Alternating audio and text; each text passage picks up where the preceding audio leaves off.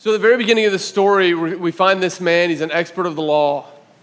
And he's going to come to Jesus, and we know Luke kind of gives us some insight into what's going on in this guy's heart is that he comes to Jesus, and Luke said he is coming to test Jesus. And here's what we need to know about experts of the law, okay? The law that he was an expert in was called the Torah. Okay, this was the Israelite law of living, their law of faith, their law of their religion. Uh, it's what we call the first five books of the Bible Genesis, Exodus, Leviticus, Numbers, Deuteronomy. Uh, that was the Torah. And if you were an expert in the law, this guy would have had Genesis through Deuteronomy memorized. He could like say it to you word for word. How many of you guys, you guys have all done that, right? You guys can all quote the Pentateuch, like word, no way. Like this guy was seriously devoted to the law of God. He was an expert in the law. But beyond being able to quote word for word what the Torah would have said, he also knew all of the oral traditions about what the law was really about. You see, for about the last 500 years before Jesus came, all of these different experts in the law and different sects of religious leaders, they had been striving to further translate the law so it would be more applicable to everyone. And so, what this meant was they would take a command like, hey, observe the Sabbath and don't rest on the Sabbath, or don't work on the Sabbath and rest. And they would say, well, what does it mean to work? And they would start breaking it down bit by bit by bit and say, well, working is when you go this far from your house or if you lift this much weight. And they would qualify it all the way down. And experts of the law in Jesus' day knew what the rabbis before them had said about that, but they also knew what the rabbis before them and the rabbis before them and the rabbis before them. And they studied not just the written law, but also the oral traditions of the law. And they knew it down to the letter of what everyone had said it meant to follow the law of God perfectly. So this guy comes to Jesus. And he comes to Jesus not as one truly searching and truly trying to find hope in life. He comes testing Jesus, say, Hey, do you really know the law? And he fires off this question. He says, What must I do to inherit eternal life? And right here, this first question, we get a little glimpse into where this expert of the law is missing it a little bit. And we'll, we'll get into that a little bit more later. But Jesus answers this question. He knows he's an expert in the law. He's not going to take his bait. So many, we do this, right? We will get baited by someone who's trying to test us in what we believe. They're not really interested in Jesus. They're not really interested in who we are and how we live. They're trying to bait us to try to make us look foolish. And I've done this before where I take the bait and I get into a big argument or debate with them. Jesus did not do that. Look what he does. He doesn't take this guy's bait. He simply says, Hey, you, you've read the law. You know what it says. So how do you read it? How do you read what the law says about eternal life? And the guy gives this answer. He, he quotes Deuteronomy chapter 6. This was called the Shema. It was the, the height of Israelite understanding of what it meant to follow God. Deuteronomy 6 would have said, Hear, O Israel, the Lord your God is one God. And you are to love the Lord your God with all of your heart, with all of your soul, with all of your mind, and all of your strength. So he quotes that to Jesus, and he also says, And you are to love your neighbor as yourself. And I love this. Jesus looks at him and he says, You got it. That's the right answer. You got the right answer. Do this and you will live. Now we need to pause right here for a moment because we love when Jesus says this. Jesus is asked what the greatest command is on another occasion, right? And he gives this very same answer. Greatest command is to love the Lord your God with all your heart, soul, mind, and strength, and to love your neighbor as yourself. And we love that because we kind of go, oh, see, Jesus doesn't quote all the rules. Jesus doesn't tell us how we have to live. He says, hey, man, just love God and love other people and you're good. But have you ever tried that? have you ever tried to like perfectly love God with every fiber of your being, with all of your heart, so that every emotion is directed towards God in love, with all of your mind, so that every thought is captured, taken captive for the glory of God? With all of your soul, so that every longing that you have in your soul is for God, and with all of your strength, so that everything you do is done for the glory of God. Have you ever tried that to do that perfectly? It's really hard. And then you add on top of that, oh, yeah, I also have to love your neighbor as yourself. Man, that's even harder. I can love God because my imagination of Him and that He's good, but man, my neighbors, the people around me, so easy to get frustrated with. I think when Jesus says, hey, that's the right answer, do this and you will live the appropriate response would be like what we see the disciples do in Mark 10. Remember Mark 10? Jesus starts talking about how hard it is for the rich to enter into the kingdom of heaven. He says, It's harder for a rich man to enter the kingdom of heaven than for a camel to go through the eye of a needle. And we go, Ah. And the disciples went, Ah. They said, Well, then, Jesus, who in the world can be saved? And Jesus says, With man, this is impossible but with God, all things are possible. See, what Jesus is setting up here with this expert of the law is like, hey, you want to inherit eternal life. Do this perfectly and it's yours. Go do this. And the answer is, Jesus, I can't do that. It's impossible. Who could be saved if this is the requirement? Jesus is trying to bring this man face to face with his own ineptness and being able to earn eternal life so that he can see that Jesus is what he needs in order to have eternal life. But the expert of the law misses it, just like all of us miss it sometimes. And Luke tells us that he looks at Jesus and in order to justify himself, he says, Yeah, okay, but who exactly is my neighbor? Who's my neighbor? And you know, it's easy, it's easy, it was easy for me reading this this week. It's easy for all of us to take the expert of the law and kind of throw him under the bus. And be like, ah, sucker, you missed it. You know, you're just so interested in yourself, you missed it. But don't we all do this? We come to Jesus. We see the requirements of what he says it takes to live a life that is perfectly holy before God. And we kind of go, oh, yeah, but how much of that do I really have to do? Man, when I was in high school, I was an expert at this. I understood that when I came to Jesus, I was a good Christian guy in high school, good Christian kid, you know, I was a leader in my youth group.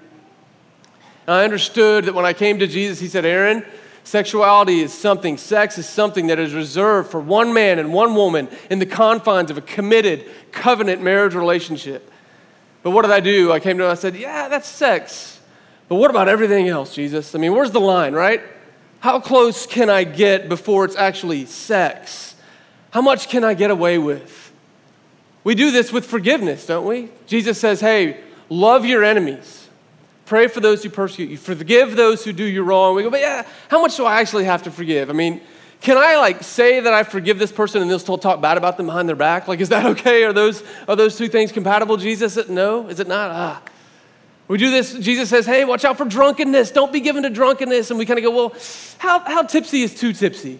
We do this with ethics, right? With our taxes. We're like, okay, I know I need to be honest and give to Caesar what is due to Caesar, but how, how honest do I have to be on my taxes before it's considered lying or being dishonest? And we do this with mission and with service as well, right? We kind of say, okay, Jesus, I know you want me to serve others, but how much of my life is really supposed to be given to that? Is it, can, can I just, how about, how about once a year I'll do Kroger Day, and then uh, once a year I'll do Resurrection Life? Is that, is that what you want from me, Jesus? Is that, is that, is that enough? And I'm not talking to all of you like you do this and I don't. I do this as well. We all come to Jesus and we ask the same question that the expert of the law asked How much, Jesus, do we really have to do? How much can I get away with and still earn eternal life? And the expert of the law looks at Jesus and says, Who's my neighbor? Another way of him, another way to say that is, hey, who, who gets to be the recipient of my love? Who gets to be the person that I'll serve? and gets to receive my kindness or your kindness through me, Jesus? I don't think Jesus likes this question. he doesn't really answer it. Basically, what he's asking Jesus to do is divide humanity up into different groups those who are worthy of my love and my service, and those who are not. But I love Jesus. Look what Jesus does. He doesn't come down on the guy, he doesn't like bust his chops and say, Oh, you arrogant so and so. He just tells him a story. And we've all heard this story, and I think it's a story that is way more than just the importance of us doing good deeds. So let's walk through this story a little bit, understand what Jesus was saying. He starts with this man. Uh, we don't know anything about this certain man. We just know that he was on a road. This man set off on a trip from Jerusalem to Jericho. Now, the road from Jerusalem to Jericho would have been familiar to this expert of the law and all the others around that were hearing it. The road from Jerusalem to Jericho uh, was about 17 miles long. It descended about 3,000 feet in altitude. So it was a pretty steep road, and it was lined by cliffs and by caves, and it was not uncommon for robbers, burglars to hide in the caves and jump those who were traveling alone and take their stuff. If Jesus was telling this story today, it'd be like, hey, a certain man was going to fill in the blank neighborhood, that neighborhood that you always hear there's drive-bys at night, that dangerous neighborhood, you know. He's like, oh, this guy was walking alone at night in such and such neighborhood. And everybody goes, oh, I know what's coming. I know what's going to happen. That's what the expert in law, he knows what's coming, and sure enough, that's what happened. This man is on this road, and suddenly he gets jumped. And Jesus' language here is not like somebody punched him or hit him on the head and then stole his wallet. They said they beat him and beat him and beat him and left him naked. They took everything from him, left him naked on the side of the road, half dead. And after they leave, Jesus keeps going with the story, and he says that a priest comes along and he sees this man half dead, naked, on the side of the road. in Jesus' language here, he's so specific when he tells a story. He says the man crosses to the other side of the road and walks by him. This man, he didn't just step over him, he didn't just kind of turn a blind eye. He got as far away from him as he could. He put as much distance between himself and this dying man as he possibly could. Here's what we know about the priest it's interesting that he's traveling alone. You see, when the, when the priests would come to Jerusalem to minister at the temple, they would travel in a group. The fact that he's traveling alone means that he is probably leaving the temple. He's probably on his way home. This man, this priest, he's a priest of the Israelite people. He has just probably finished serving at the temple, ministering at the temple of God to God's people so that they can know who God is. And as he's leaving, he comes to this half dead man and he puts as much distance between himself and himself as he can. So the priest misses it. Then a Levite comes. A Levite was from the tribe of Levi in Israel. Now, priests, all priests were Levites, okay? All priests were in the tribe of Levi, but, but not all Levites were priests. You were only a priest if you were in the family of Aaron. The rest of the Levites also served at the temple. They were kind of uh, assistants to the priests. And so this Levite, probably leaving the same temple service that this priest just left, he comes along. He sees half dead man, same response, as much distance between himself and the man as possible. Now, as this expert in the law is listening to this story, he probably knows just what Jesus is doing. He's thinking, okay, Jesus is now passing judgment on all official Judaism. He's passing judgment on the religious elite of which I am one when it comes to the Israelites. He's hearing this story and it stings a little bit at this point.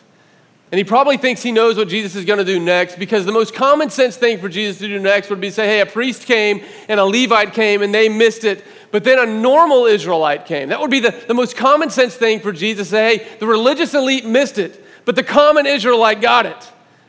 But Jesus goes beyond what the expert of the law could even imagine. He says, and then along came a Samaritan. A Samaritan. That's probably what the, the expert of the law did. Ugh, Samaritan. You see, the Israelites had nothing but disdain and disgust in their hearts for the Samaritans.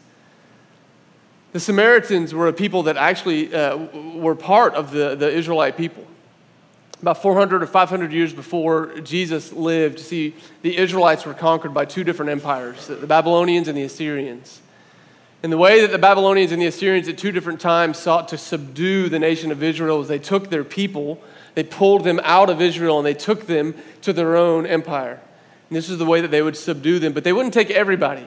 They would take the really good ones and say, hey, we want these people to be a part of our kingdom, to serve our kingdom. We'll take them back with us. And they left some of the more common folk behind. The Samaritans were among those common folk that were left behind. And the reason the Israelites hated them so much is because they were left behind, and what they started to do was to intermarry with the Assyrians that moved in, with the Babylonians that moved in, with some of the Canaanites that lived there. So the Israelites looked at the Samaritans and they saw them as half breeds. These people that had, had muddied up their bloodline by marrying Gentiles. And so there was a, a sense of racial tension with the Samaritans. There was religious tension as well because the Samaritans claimed to continue to follow Yahweh God. And they followed the Torah, but then they also followed a lot of the pagan gods that their new uh, spouses and stuff brought with them. And so their, their religion was muddied by paganism and by the worship of idols. So there was racial tension, religious tension. There was also the region that they lived in. You see, the Samaritans worshiped Yahweh, but they didn't come to Jerusalem to worship at the temple. They worshiped on Mount Gerizim and so perverted even further the religion that the Israelites professed. And so the Israelites looked at the Samaritans and there was racial disgust. There was religious disgust. There was regional disgust. It was just, uh, they wouldn't even pass through Samaria on their way to the northern area of Galilee. And so Jesus has this Samaritan of all people come along and find this half dead man on the side of the road. And look what the Samaritan does. He sees the man he has compassion on the man. He goes to the man.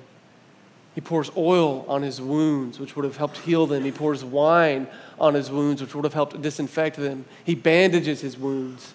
He puts him on his own donkey, walks alongside him down this Jerusalem to Jericho road until he gets to an inn. He takes him into the inn and he cares for his needs. And then notice this really interesting. He, he goes to the innkeeper and he gives him two denarii. Two denarii would have been about enough to take care of this man for about 24 days. He says, Hey, here's, here's some money. Take care of this man. Make sure he has all that he needs. And when I come back through, anything extra you have to do, I'll reimburse you for. This Samaritan responds to this half dead man with compassion and does whatever he needs to do to make sure he's taken care of. And Jesus looks at the expert of the law and he says, Which of these people do you think was a neighbor to this man? The expert of the law gets it. He says, It's the one who showed him mercy. Remember, this whole story started with this man asking the question What do I have to do? Who is my neighbor? Who do I have to show love to? In the story, this question doesn't even get entertained. Jesus doesn't say, Hey, was the beaten up man a neighbor? Was the man that got beat up a neighbor? That's not the question Jesus asks.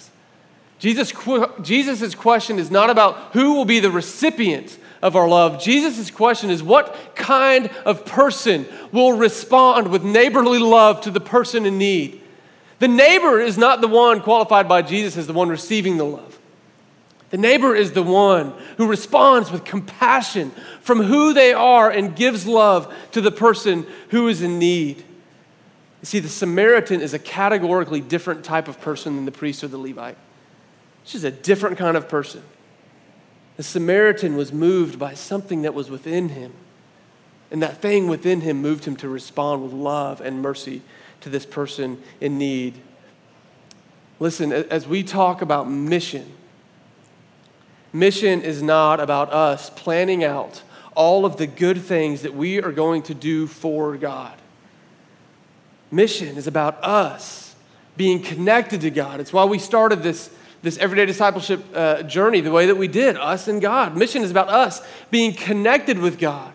And as we are connected intimately with God, He begins to put His heart inside of us so that we begin to feel what he feels. And more than that, we begin to see as he sees. Mission is about us, a people who have the living God inside of us, beginning to see the world the way God sees it and feeling about the world the way that he feels about it. This is what mission is about. It's about responding to what God is leading us into, not about the, all the things that we can do in order to make God happy with us. It's a big difference there. The question Jesus longs to answer for us is what kind of person do I need to be? Who do you want me to be, Jesus? Who do you want me to be? Jesus, how can I see people the way that you see them? These questions are not about behavior modification. They're not about just another thing that you need to do, but about submitting myself entirely to the person and the character of Jesus Christ, acknowledging that I bring nothing to the table and I need help in being the person that I'm called to be. As we talk about mission, as we talk about serving God, we are not ultimately talking about the things we need to do for Jesus. We're talking about who we are to be. This mentality of doing is really dangerous for us. And it's dangerous for a couple of reasons. It can produce um, one of two things inside of us then when we start hearing about mission and service, if we have the mentality of doing, it's going to produce one of two things in us. One, one thing it can produce in us if we're not careful is this, this sense of self righteousness. If our mentality is on doing instead of being the people of God, doing something for God, then it can produce this mentality of self righteousness. This is kind of what the expert of the law had, right? Self righteousness, so often we, we think that's the same thing as arrogance. Uh, but it's not. Arrogance is kind of a byproduct of self righteousness. Self righteousness comes from a mentality that, hey, I need to be made right. Righteousness is simply a, a, kind of the state of being right, of being good, being right, being perfect. And so self righteousness says, hey, I need to be made right, so I will do a lot of things in order to make myself right. Self righteousness produces this sense that I somehow can accomplish this with God. I can make myself right before God. And this is what we see the expert of the law experiencing. Is that he thinks that it is up to him to make himself right before God. This is the way the world treats religion. See, the world looks at religion as simply a system of beliefs and behavior that accomplishes something for us. That, that if, I will, if I will pray enough, if I will meditate enough, if I will do enough good deeds, if I will go to a worship gathering of some type enough, if I will read some type of holy scriptures enough, then I can accomplish for myself a sense of inner peace. Or I can accomplish for myself a sense of self worth. Or I can accomplish for myself salvation or eternal life or nirvana or escape, whatever they want to call it. The world looks at religion and says, hey, religion is about a system of beliefs and practice that accomplishes something for me. But Jesus does not want to be treated as some sort of cosmic concession machine where we come to him and we punch in the right code and out of the bottom comes eternal life. C23, you get a bag of Fritos. D41, you get eternal life. This is not how Jesus wants to operate. Jesus does not want us to come to him. Romans 3, Paul tells us very clearly, he says, Listen, there is no one righteous before God. None of us are righteous before God. All of us have sinned and fallen short of the glory of God. So the response when Jesus says, Hey, love God with all that you are, love your neighbor as yourselves, and we go, What do I do? I can't do it. Praise God for the grace of Jesus Christ, who longs to work in us. He longs, Philippians chapter 3, it is God who works in us so that we will long to do what He wills for us to do.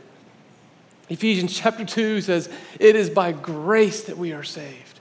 It is by grace, not by our works so that we can boast by grace through faith, which is a gift from God. And so, the one thing that, that a mentality of doing, if we're not careful, it can produce this sense of self righteousness, as though through mission and service we are accomplishing something before God. The other danger is kind of the opposite end of that. One is self righteous, thinking, I can do it.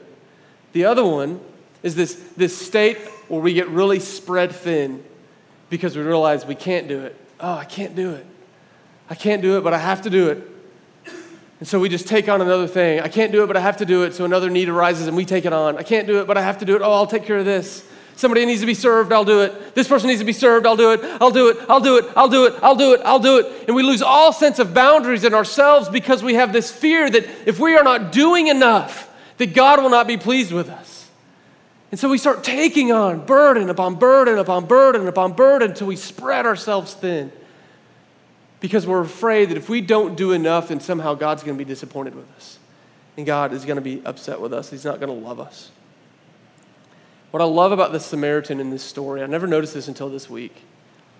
See, the Samaritan in this story, he did not lose his sense of the things that he was needing to do. First of all, he did not set out to look for this half dead man on the road. He didn't wake up and go, okay, got to find someone to serve today so that God will love me. He, he got up and he was just going about his business. Uh, some scholars think that the Samaritan perhaps w- would have been like a, a, business merchant of some sort. That's why he was not in Samaria, where Samaritans live. He was actually traveling, he was, he was on a business trip. And as he's going on his business trip, he sees someone in need. And he does what he can, but you'll notice what's interesting, he doesn't stay by this guy's bedside until he's nursed him fully to health, does he? He brings him to the innkeeper. He uses all the resources he can to make sure the man's taken care of, but then what does he do? He, he leaves he keeps going with his life. So many times we think, oh, if I get into mission, I don't have time for life because I'm going to have to do, do and do and do and do and do. But the Samaritan says, hey, take care of this man. Here's some money. I've got stuff I got to do. I got to go. But I'll be back. I'll come back to check on him. See, on one side of this mentality of having to do everything is self righteousness, but the other one is spread thin, where we lose our sense of self. I've seen this in ministry in myself. My wife and I were talking about this last night, and she remembered early on in the days of our ministry, we had moved to Oregon and we were working uh, with, with, homeless youth. We were doing campus ministry, and my wife was with a mentor of hers, and Amy and I felt really good about the level of activity in our life. We were doing a lot. And it felt like because we were doing a lot that God must have been extra proud of us, and extra pleased with us. And Amy was talking with her mentor, and she was just naming off some of the things that she was doing. She's like, Yeah, I'm, I'm, feeding homeless youth three nights a week. I'm mentoring young women to look more like Jesus. I'm, I'm, spending the night at an overnight shelter for girls who are in trouble. I'm leading Bible studies for some uh, Asian women who've never heard of Jesus before. And on and on. She kept going about all the things that she was doing, and her mentor looked at her, and this is what she said. She said, Amy, do you ever stop to ask God what He wants you to do? Or are you just doing what you think needs to be done? Do you ever stop and ask God, what do you want me to do? Or am I just taking on the things that I think He wants me to do. And then this is what she said to her. She said, Amy, sometimes in ministry it's easy to get caught up in doing, doing, doing, but we need to stay in tune with God, in step with God. When you hear us talk about mission, I know sometimes there's a holy thing that will stir in you and you'll realize that I'm not living my life on mission, and that is a good thing from God. But the enemy will distort it and he will say, hey, you're guilty before God because you're not doing enough. And what Jesus is really saying is, will you be a people that look like me? And how do we look like Jesus? Ezekiel 36 makes it really clear. He says, My people need a new heart. They have a heart of stone. And God is the one who intervenes. He steps in. He says, I'm going to take your heart of stone. I'm going to give you a heart of flesh. It is God that does it in us. In John 15, Jesus says, Listen, abide in me, stay with me, dwell in me, be with me. Abide in me, and you will bear much fruit. But apart from me, you can do nothing. We need to be with God. Living on mission begins by being a people who are with Jesus, who do life with Jesus, who do life with God, who press into God on a regular basis, so that our doing naturally flows out of who we are becoming as Christ works in us. Does that make sense? The difference in those two. The danger is that we often will approach God thinking that we have to do in order to get Him to like us. The difference is we know God loves us and we're shaped on the inside so that doing naturally flows out of who we are. So Jesus looks at the expert of the law. He says, I'm far more concerned with who you're becoming than with what you're doing. Ethos, what Jesus wants for us in mission is that we will learn to feel what God feels, that we will have the heart of God within us, and that we will learn to see as Jesus sees. That when we come across the half dead people in our lives, whatever that scenario it may be, that we have the heart within us that comes from Jesus that responds with compassion. Jesus wants his heart to live in us in such a way that our hearts begin to beat like he, he does. And as a result, we live lives of radical service, radical sacrifice, radical compassion, radical mercy. Not because we're earning something from God, because we are walking in what God is already doing. He's placing opportunities before us. And here's the thing everyone in this room, all of us, fall into, into, into one of several camps. You know, there are some of us in here this morning that we have some people in our lives that God is calling us to be good neighbors to. He's saying, hey, who are you going to be the good neighbor to? And, and, naturally, we think that starts with us going and doing something for them, but in reality, it starts with us hitting our knees before the Father and say, God, will you help me to see this person the way that you see them? Will you help me to feel what you feel when you look at them? Will you help me to love them the way that you love them? And that God will begin to work in our hearts, in the doing for that person will come naturally. They will see that you care, they will see that you love them. And the actions that you do will flow naturally from who you are. Some of us, some of us are tired. Some of us are going, oh no, not us, another sermon on mission. I don't think I can handle any more guilt because I'm not doing enough. Some of you are here this morning, you're burnt out and you're tired because you've been working from a place of thinking that your doing is somehow earning you something before God. And to you, Jesus looks, he says, Hey, come to me. If you are weary, if you are burdened, come take my yoke. My yoke is easy, my burden is light. I will give you rest for your souls. How, how, do we, how do we bring this down to the ground? Uh, uh the goal of everyday discipleship, right, is to make it practical. Monday to Saturday, what do we do? And I, I wish I had uh, I wish I had something for you to do, but then that goes against the whole nature of this whole sermon, right? Like, who are we being? Okay, go do this. But I am going to give you something to practice this week. This has not earned you anything before God. This is a place where we submit ourselves and humble ourselves so we can be in that posture of receiving whatever God has for us. It's just a simple prayer. And you can write it down word for word if you want.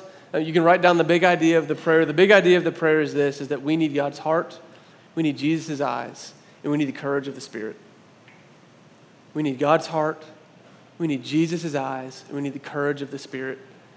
And I just invite us all this week, every day, start your day humble before the Lord, not trying to earn anything from Him, but trying to believe and receive that He loves you.